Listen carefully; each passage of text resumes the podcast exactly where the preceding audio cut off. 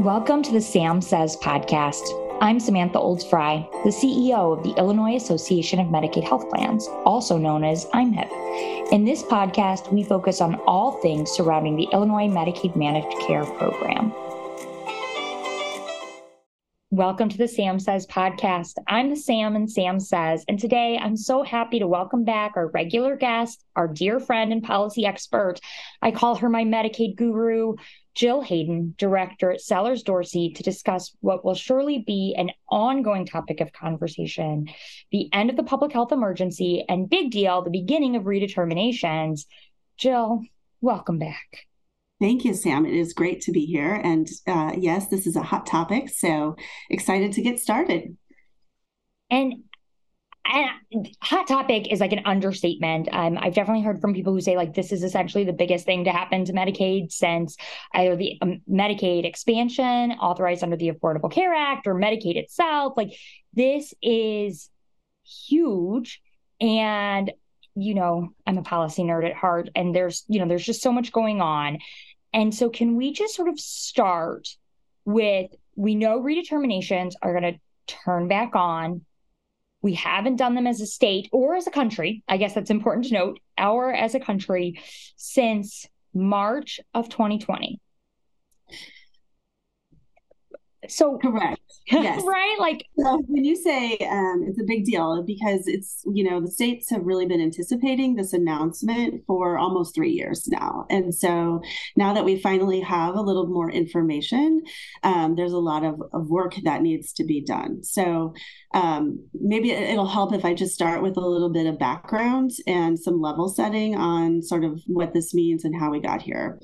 Um, so, when the pandemic started, Congress passed the Family First Coronavirus Response Act. And in that act, they actually provided additional federal funds to states um, in the amount of 6.2% above their normal federal matching funds that they get from Medicaid. Um, if states agreed to keep their Medicaid members on the rolls during the public health emergency. So we call it continuous enrollment basically where states have just not removed anyone from the medicaid rolls um, during the pandemic uh, for obvious reasons um, since it is a health related public health emergency. Um, and so what's been happening is that the secretary of health and human services has been renewing the, the public health emergency every 90 days and since this continuous continuous enrollment is associated with the public health emergencies, state really states had a good idea of sort of you know another three months we're going to have to keep people on the rolls, um, but they've also been anticipating the end of the public health emergency and sort of what that's going to mean for them. And so um, coincidentally, the last declaration of the public health emergency for 90 days was going to end in April anyway. Um, it would have ended around April 11th. And so states have been preparing just in case um, if the public health emergency was going to end in April, sort of what that would look like and how they would restart the redetermination process uh, for their Medicaid members. So we had a little insight. Um, into Illinois' thinking in terms of what they plan to do to start, restart those renewals and the timelines associated with that if it happened in April. Um, but what happened in December is that Congress passed new legislation. Um, it was basically the um, the omnibus appropriations bill that delinked the um, the continuous enrollment requirement in that additional FMAP or federal matching funds for Medicaid from the continuous enrollment requirement, and they set a date certain of April first. So now we know what the date is, and we know when states can begin the process of completing those redeterminations for their Medicaid members. So that's where we are today. Um, and we know a little bit about what Illinois' plan is going to be. Yes. And I just want to like emphasize a few things. So first and foremost, 6.2%, like that doesn't sound very like very much, but when you're talking about a multi-billion dollar program, 6.2% is real money and it makes a real impact. And so every state, like no state um, early on, like gave that up. Everybody bought into it. And I think a few now might have sort of walked away from it and wanted to start a little earlier. Um, but that would be like in this year or really recent. Like every that was enticing enough that everybody bought in. Am I recalling that right, Jill? Yeah, absolutely. And I think that there was a lot of concern from states as to, you know, it was only supposed the, the additional federal matching funds was only supposed to go through the quarter in which the public health emergency end. So if, you know, if we were looking at April 11th, that means the, the 6.2% enhanced match would have only gone through the end of June. And so then, you know, it's basically up to the states to, to cover that additional cost of those Medicaid enrollees that are still left on the rolls um, which they're going to do anyway. But it's nice to have that additional support from the federal government associated with that continuous enrollment. What they decided to do in December in the new um, congressional package is really to just ratchet it down. So every quarter in 2023, that 6.2% gets a little bit less until it goes to zero at the end of the year. And that provides the states with just a little bit more support um, in terms of federal resources to continue this redeterminations process um, for those individuals who are still on the rolls. And now I think like so that's the finance piece, right? Like that's what it means to the state and to our budget and to taxpayers. Um, we've got a little bit of support now. We're still doing redeterminations after we've lost the support, so our rolls are still bigger than they normally are. But it's it's sort of like a compromise. It feels like from the outsider looking in, like it the Fed stepped up some and they shifted the burden to the state some too. Right, exactly. And I, you know, I think the thing that the states are struggling with is they don't know exactly how many people will be left on the rolls after the redetermination process is completed. I mean, the last thing we want is for anyone who is still eligible to get removed from the rolls, um, you know, for basic procedural reasons, like they didn't uh, fill out the paperwork or get it in time or whatever. Um, but there will be those individuals who are no longer eligible, you know, whether it's due to income or other things that, you know, happened in their life during the pandemic um, that will cause them to be removed from the role. So that's sort of a question that's out there. I don't know that we have any good estimates in the state of Illinois as to what that's going to look like. We just sort of have to go through the process and, um, and, and see what, what the numbers look like at the end of the year. Yeah. And I think that moves us to exactly where I want to go, which is like the member impact, the human impact. You know, this is going to impact our families, our neighbors. I mean, this is going to be big because it's substantial. And I think it's important to note pre March 2020, Illinois Medicaid was an incredibly dynamic program, and it really differed from the stereotype of once you're on Medicaid, you're on Medicaid. That's just simply not true. We used to have, on average, at least 40,000 new members come on and 40,000 new member or and 40,000 existing members leave the program because they, you know, they got a new job, they're in, they got a raise, they started working more hours, their situation changed, their lives improved, and they no longer um, were eligible for Medicaid or needed Medicaid. And so we know that. We know since we haven't been de- doing redetermination since March 2020, there's a large swath of folks that just are no longer eligible because maybe they were unemployed at one point but now they're employed.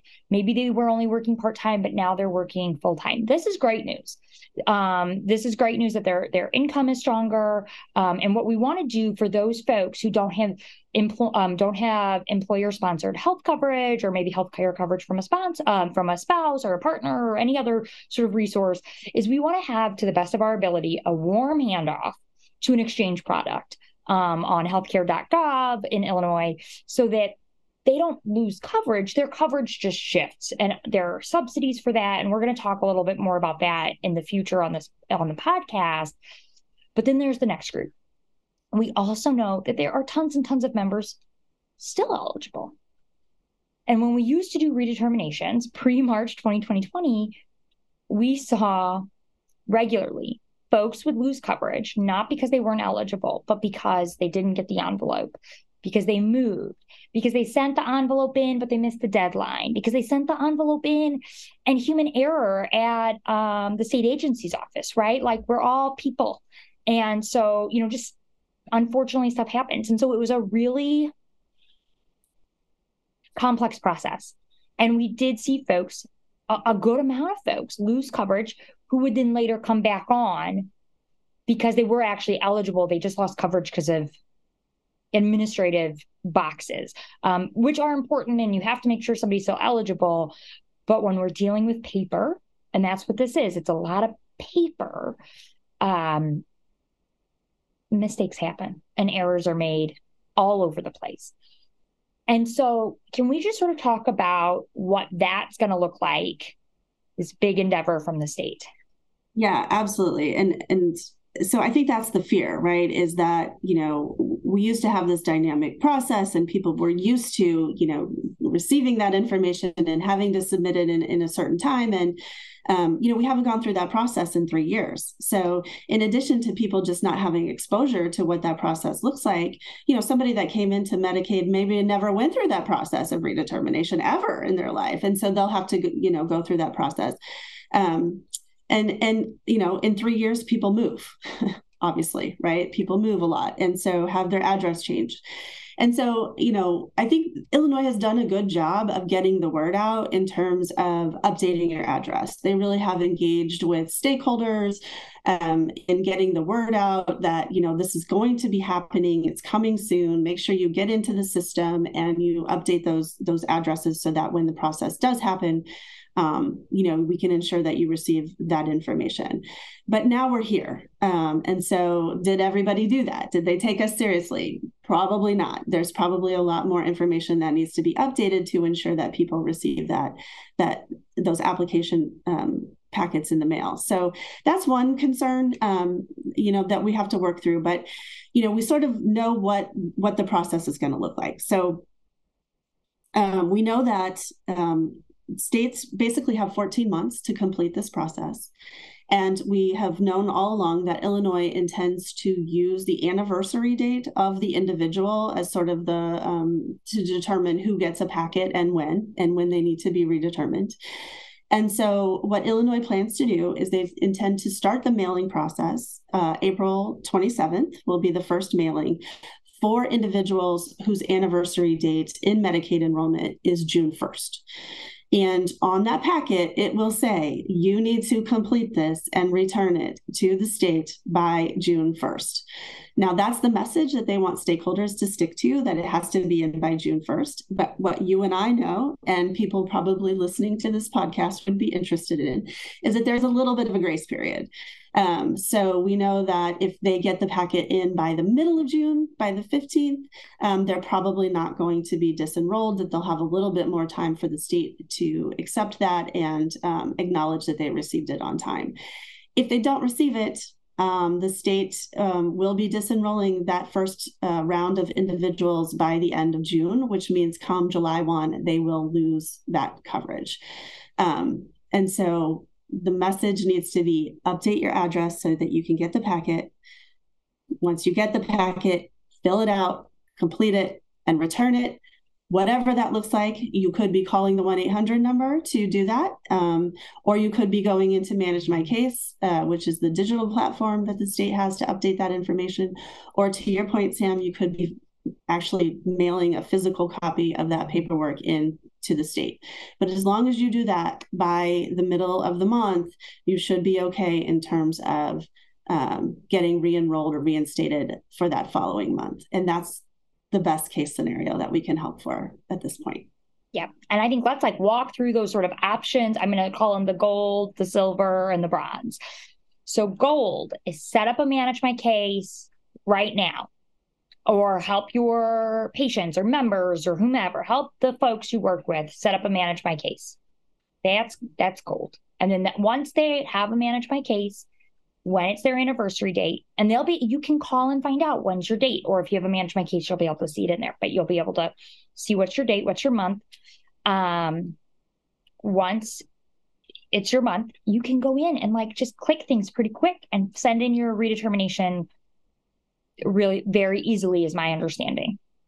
That's number one and i will flag we've historically had an issue with manage my case where you couldn't create one if they couldn't find your confirm your identity online and that would be like maybe you don't have credit or like you know maybe you don't remember the house you lived in when you know 5 years ago and you just checked the wrong box right like it gets complicated life is busy guys um, there's a manual paper way to confirm your identity and set up a manage my case. And it's like pretty straightforward. And my understanding is that's going really quick. So that's like learn something like to learn about that process too is key. The next step, the next like the silver approach is when you get your paperwork. So you didn't set up a manage my case or for whatever reason you can't or you're running into issues.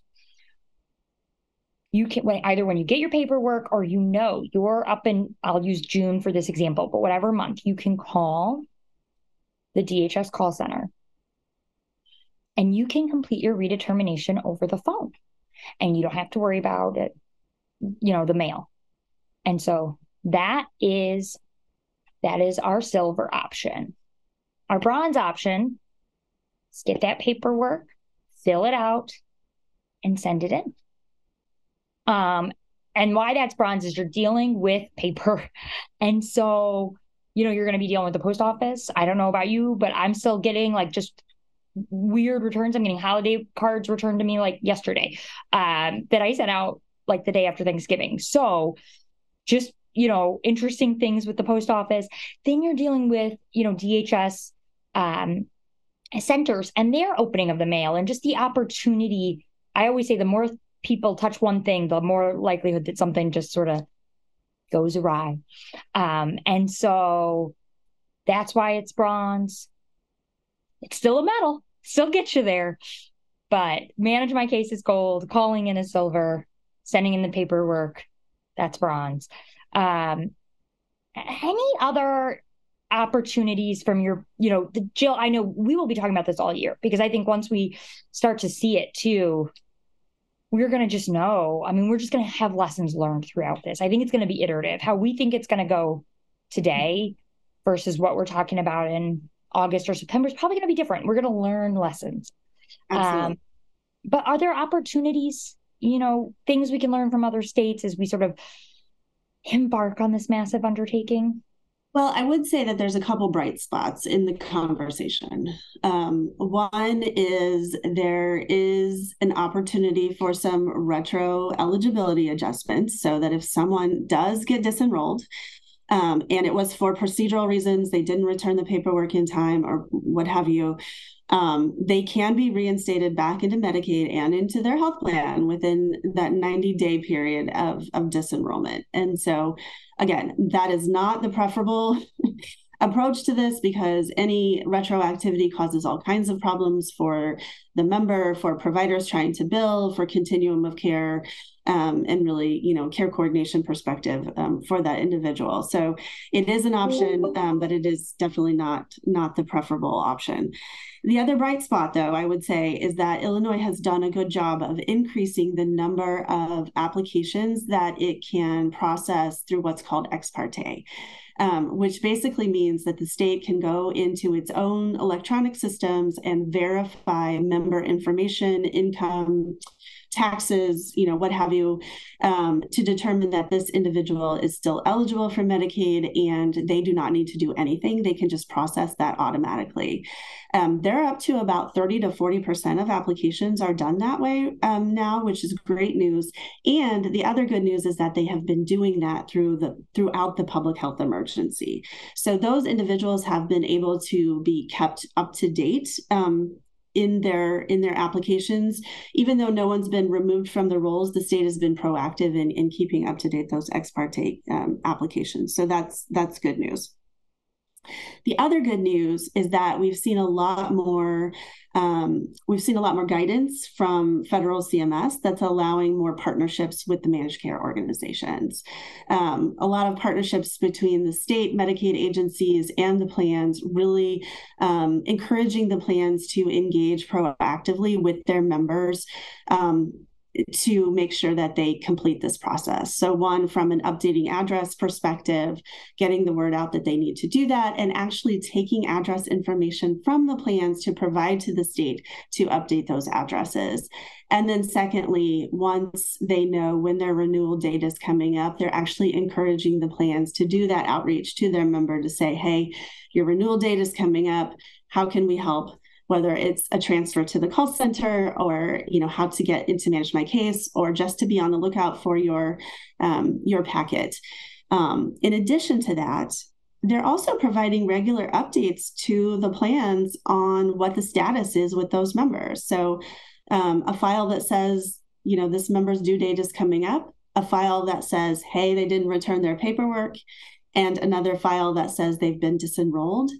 And in all of those cases, um, the plan can reach out um, and work with that member to get that paperwork submitted. If they've been disenrolled for, for a procedural reason, um, they didn't get the paperwork, paperwork in, all of the managed care plans can do that.